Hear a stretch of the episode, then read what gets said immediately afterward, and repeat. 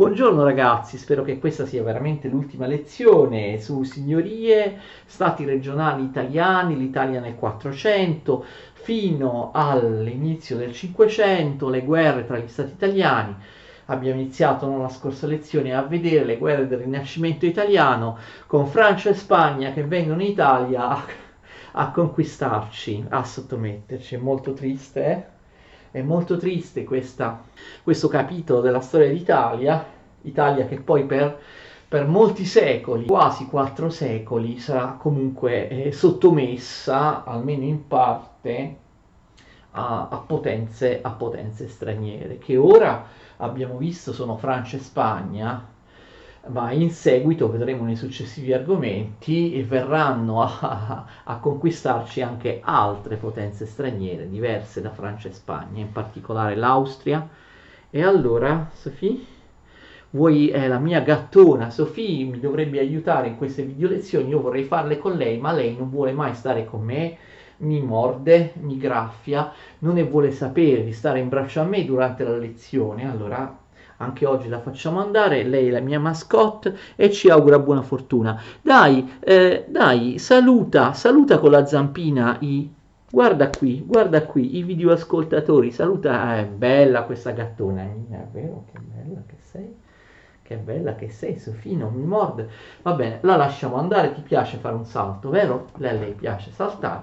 Benissimo, allora proseguiamo con le guerre del Rinascimento italiano. Siamo arrivati quindi al 1504, abbiamo visto che la situazione è che, eh, che il re di Francia, Luigi XII, ha conquistato il Ducato di Milano.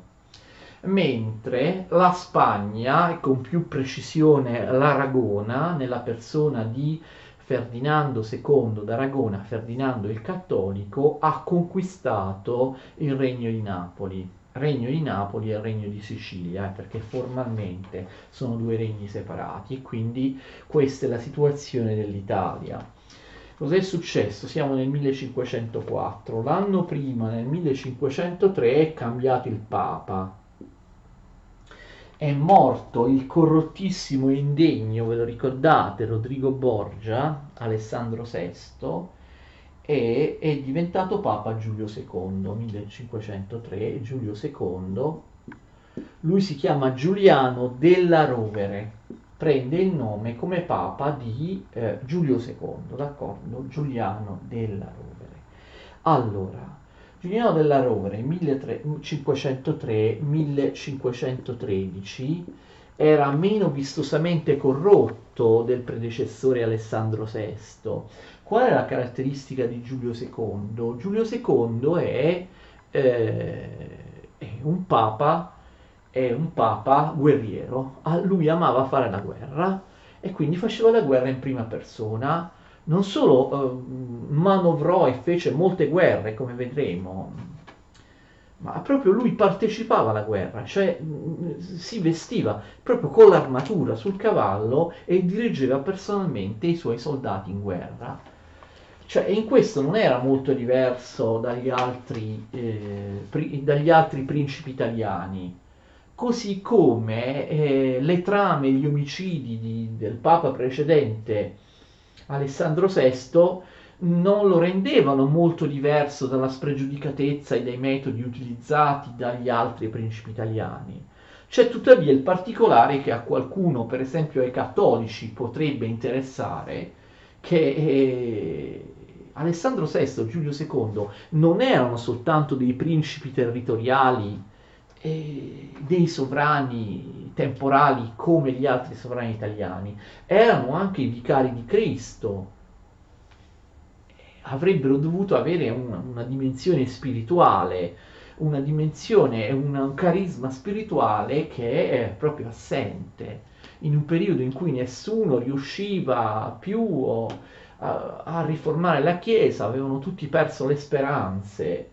Abbiamo visto la Chiesa una volta liberatasi, anche del, abbiamo visto un altro argomento del, del controllo da parte del concilio, una volta liberatasi dal conciliarismo, la Chiesa del Papa Romano, sfarzoso, ricco, corrotto, non ebbe più limiti e, e quindi come abbiamo visto in un argomento precedente, il ruolo universalistico spirituale della Chiesa era ormai venuto meno. Il risultato poi sarà, dopo, dopo pochi anni, Lutero e la ribellione da parte del, dei, dei protestanti perché questi papi non sono papi degni della, della Chiesa cattolica.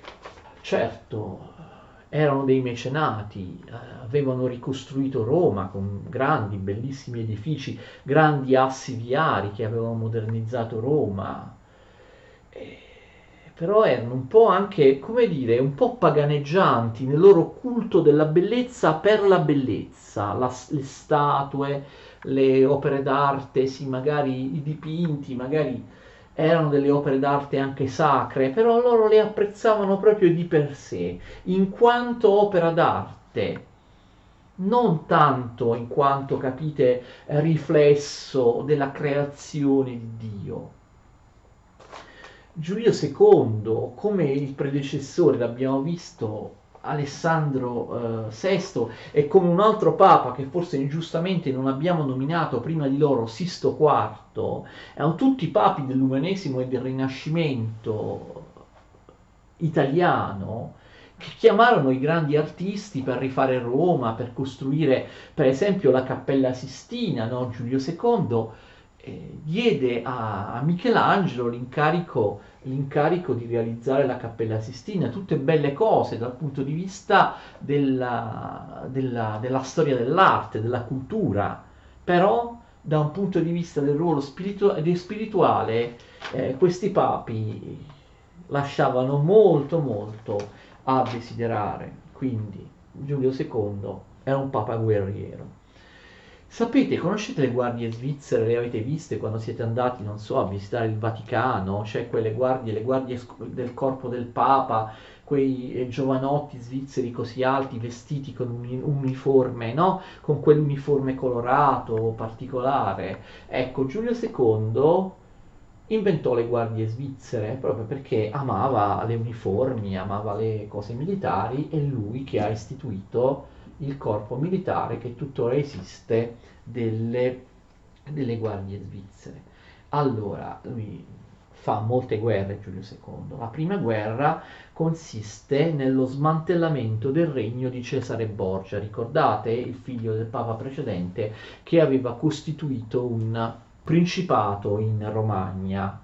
A Giulio II non importava assolutamente niente del figlio del, del papa precedente e quindi fa una guerra per smantellarlo, per cacciarlo, quindi Cesare Borgia perde tutti i suoi possedimenti, poi continuerà la sua vita veramente da avventuriero, da assassino, tramerà anche contro la vita del duca di Milano e finirà poi morirà poi pugnalato come insomma coerentemente diciamo con il suo stile di vita. Però non andiamo adesso nel dettaglio a vedere tutte le vicende di, di Cesare Borgia. Allora poi lui eh, si mette in guerra con, eh, contro Venezia e Venezia viene sconfitta. La guerra contro Venezia ehm, viene fatta, attenzione, eh, insieme agli austriaci, cioè Giulio II riesce sempre a, a costituire delle alleanze internazionali.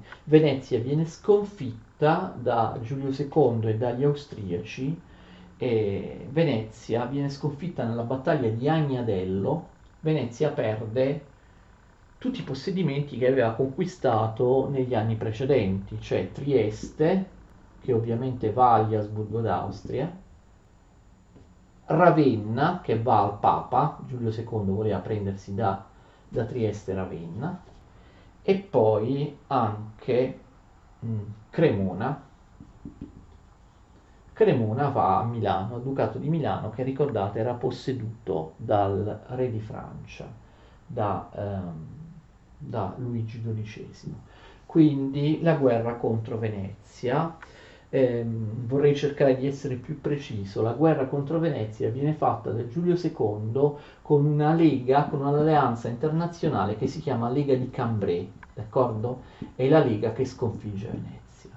La Lega di Cambrai eh, comprende, come vi ho detto, Massimiliano d'Asburgo, che si prende Trieste, però anche, attenzione, Ferdinando d'Aragona, cioè che possiede il regno di Napoli, ve lo ricordate, e anche, eh, come vi ho detto, Luigi XI che possiede Milano. Quindi è, attenzione, una coalizione internazionale, ma è anche una coalizione, attenzione, che Giulio II fa insieme a due dei sovrani stranieri che avevano conquistato territorio in Italia, cioè insieme a eh, l'ho detto tre, tre, volte, non so quante volte, Luigi XII che aveva conquistato Milano e Ferdinando d'Aragona che aveva conquistato Napoli.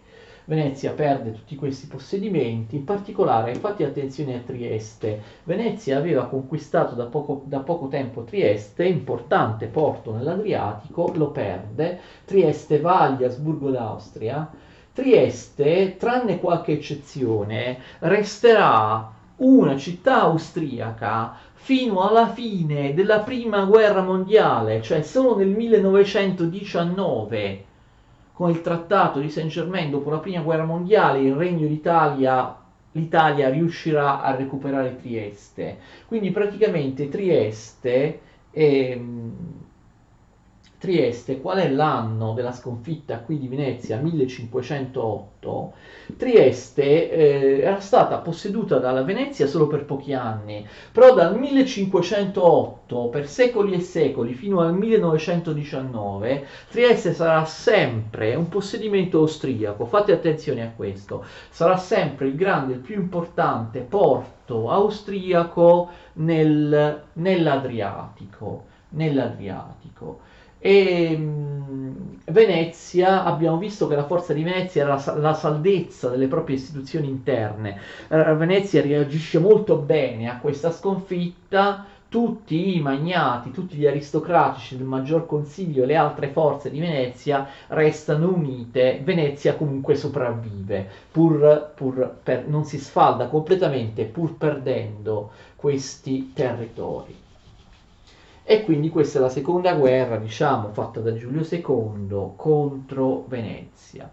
Giulio II alterna, cambia continuamente le alleanze. Dopo essersi alleato, l'abbiamo visto adesso, con Luigi XII, eh, re di Francia che possedeva il Ducato di Milano per sconfiggere Venezia, fa l'esatto contrario, cioè inizia a pensare che la presenza del, del, del, francese, del regno di Francia nel Ducato di Milano sia pericolosa per lui o per l'Italia e quindi fa una guerra questa volta contro Luigi XII, forma un'altra lega che si chiama Lega Santa addirittura il Papa la chiamava Lega Santissima, d'accordo, nel 1510 contro Luigi XII e eh, insieme a Venezia. Quindi capite, in precedenza aveva combattuto contro Venezia alleandosi con Luigi XII,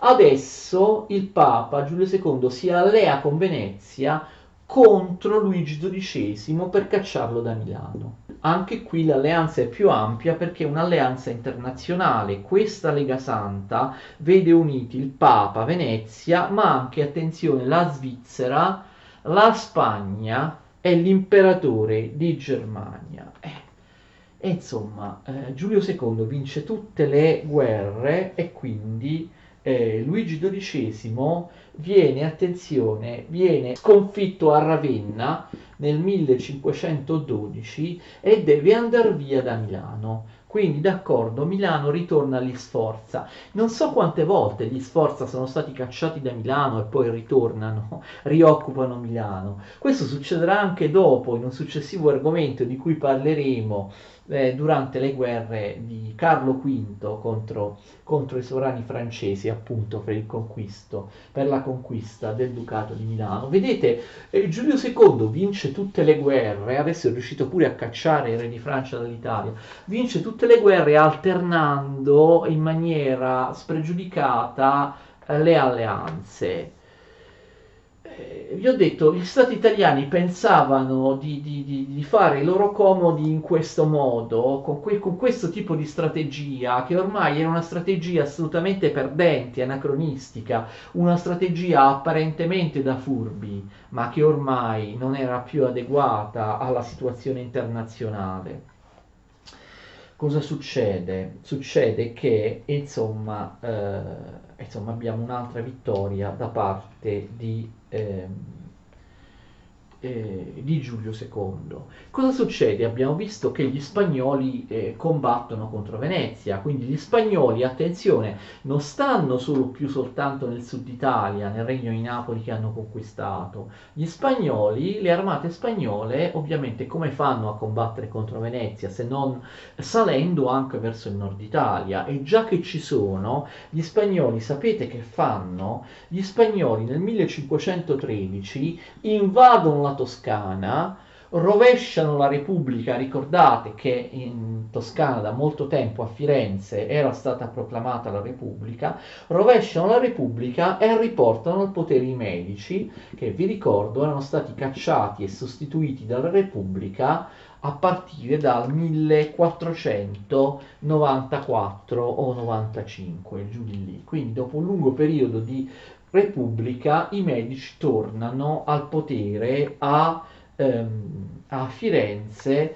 nella persona di Giuliano de' Medici. Giuliano de' Medici era uno dei tre figli di Lorenzo de' Medici, di Lorenzo il Magnifico.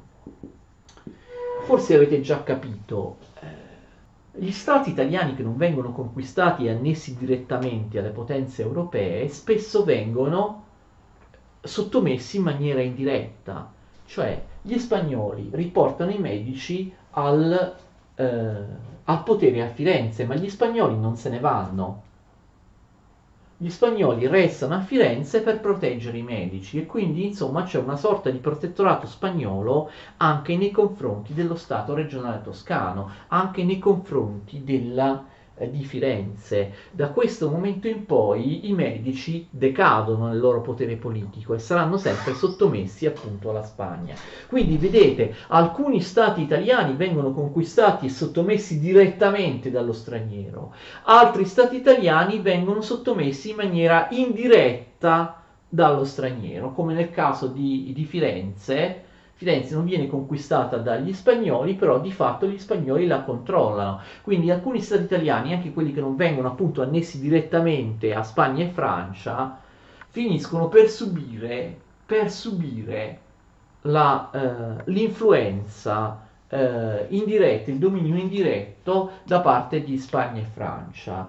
Eh, vedremo, parlando poi del 500, che per esempio anche per Genova sarà così, cioè Genova resterà indipendente, però si legherà a, a un'alleanza così forte con gli spagnoli che di fatto diventerà uno stato, un protettorato spagnolo e così avverrà anche con altri stati italiani che non vengono inglobati direttamente. Eh, vedremo questo meglio, cioè la pressoché totale totale dipendenza degli stati italiani dai, dalle monarchie straniere, dipendenza diretta oppure indiretta, lo vedremo meglio nei prossimi argomenti quando parleremo dell'Italia, quando parleremo dell'Italia nel, 500. Va bene, a un certo punto Giulio II muore nel 1513, 1513 viene eletto un altro papa che è il terzo Papa del Rinascimento di cui parliamo in, questi, in questo argomento. Il Papa è Leone X. Il Papa è Leone X che resterà sul soglio di Pietro dal 1513 al 1521 è un papa particolarmente importante perché sarà il papa contro cui si ribellerà Lutero, Martin Lutero, quindi è molto importante. Nel 1517 Lutero si ribella alla Chiesa Cattolica e poi eh, spingerà i principi tedeschi e tutti i cristiani comunque che lo volessero a staccarsi dalla Chiesa cattolica. Eh, questo avviene nel 1517, il Papa contro cui si ribella Lutero è proprio Leone X e gli si ribella nell'occasione dell'indulgenza tedesca. Leone X, anche lui non era così corrotto e assassino in maniera plateale come Alessandro VI.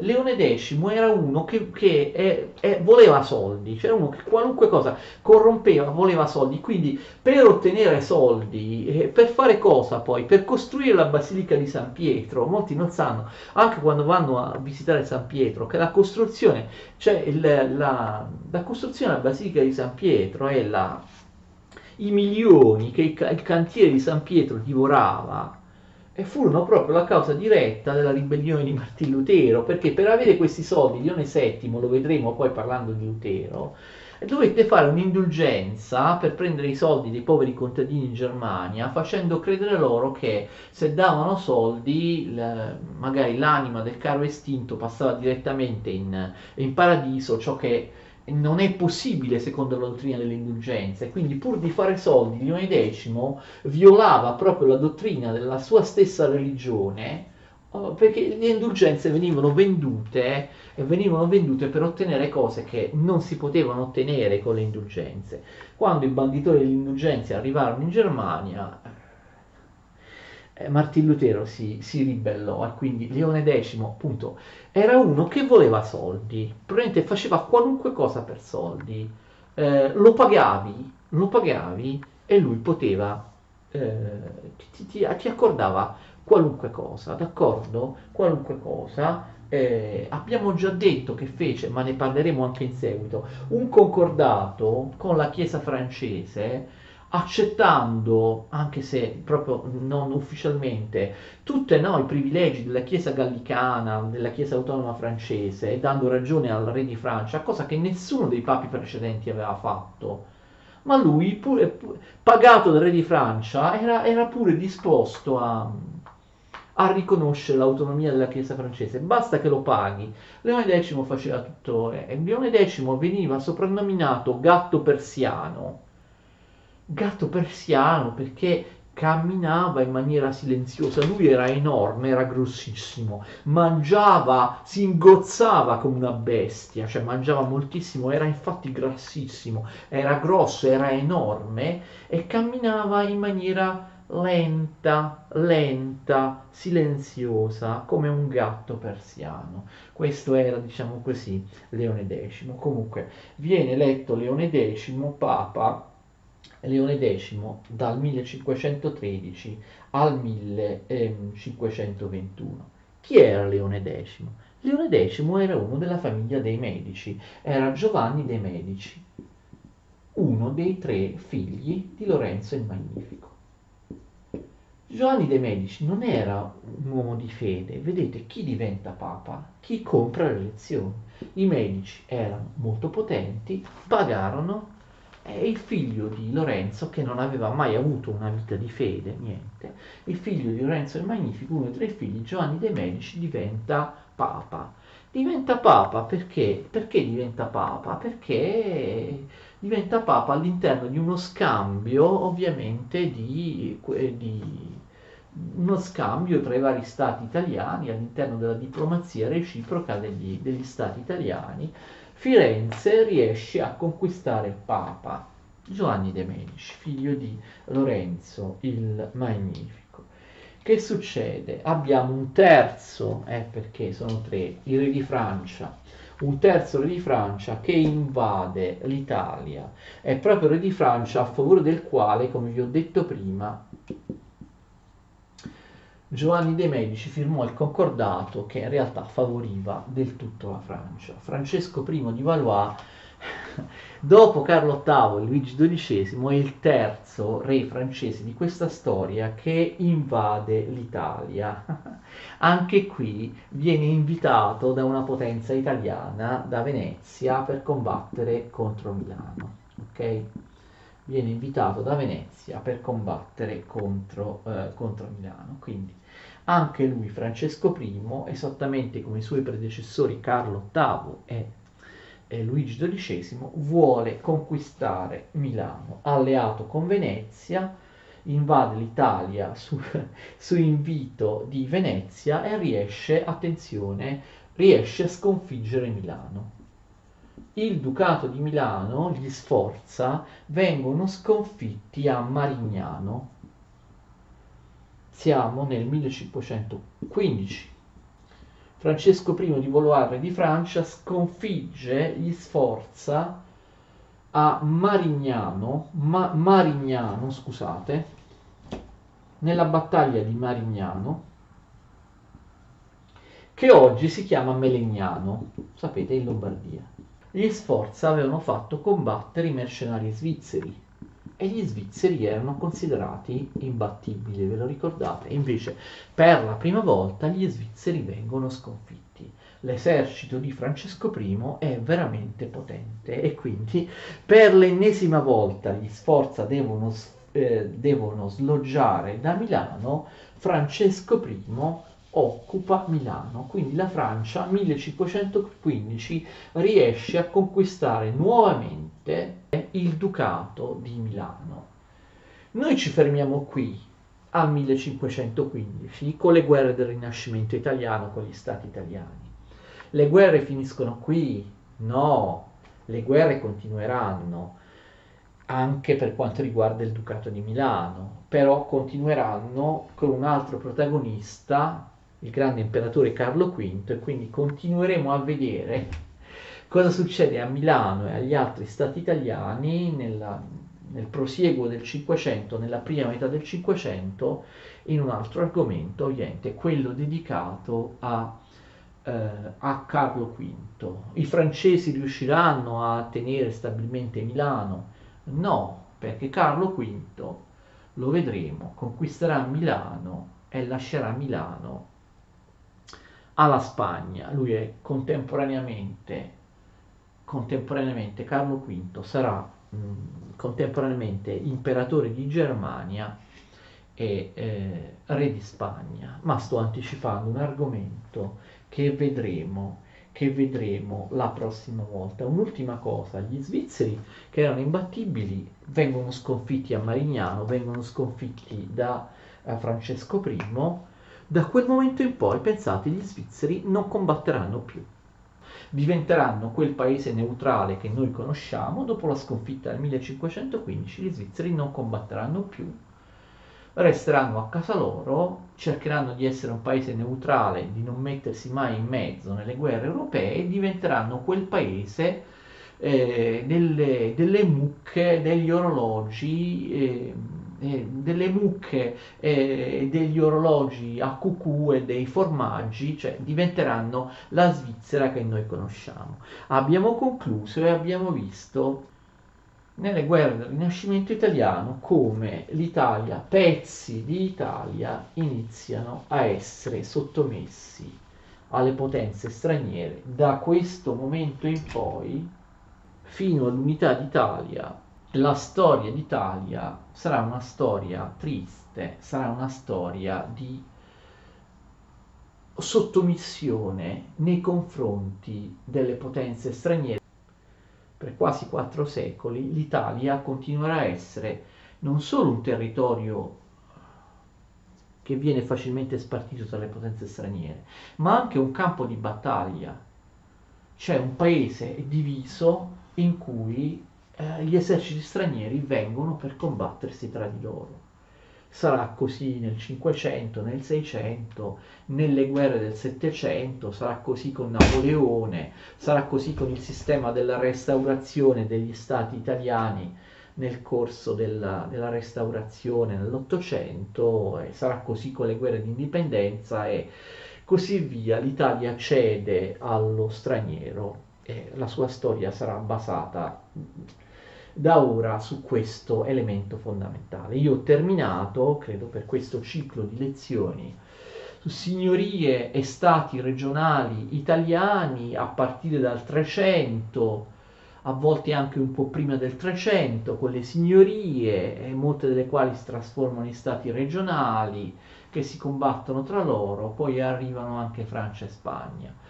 Spero di essere stato chiaro in un argomento che ovviamente può sembrare piuttosto complesso, sia perché le guerre sono tante, ma anche perché gli stati italiani sono tanti, l'Italia non è un unico regno come altri paesi europei, è divisa in tanti stati e staterelli, a volte anche, capite, per per descrivere come si formano tutti questi stati staterelli, le, la faccenda può diventare complessa. Spero di essere riuscito a chiarirvi le idee, a spiegarvi in maniera comprensibile questo ennesimo pezzo di storia, continuate a seguirmi, continuate a guardare le mie video lezioni sul mio canale Tolandus Redivivus. Arrivederci, a presto.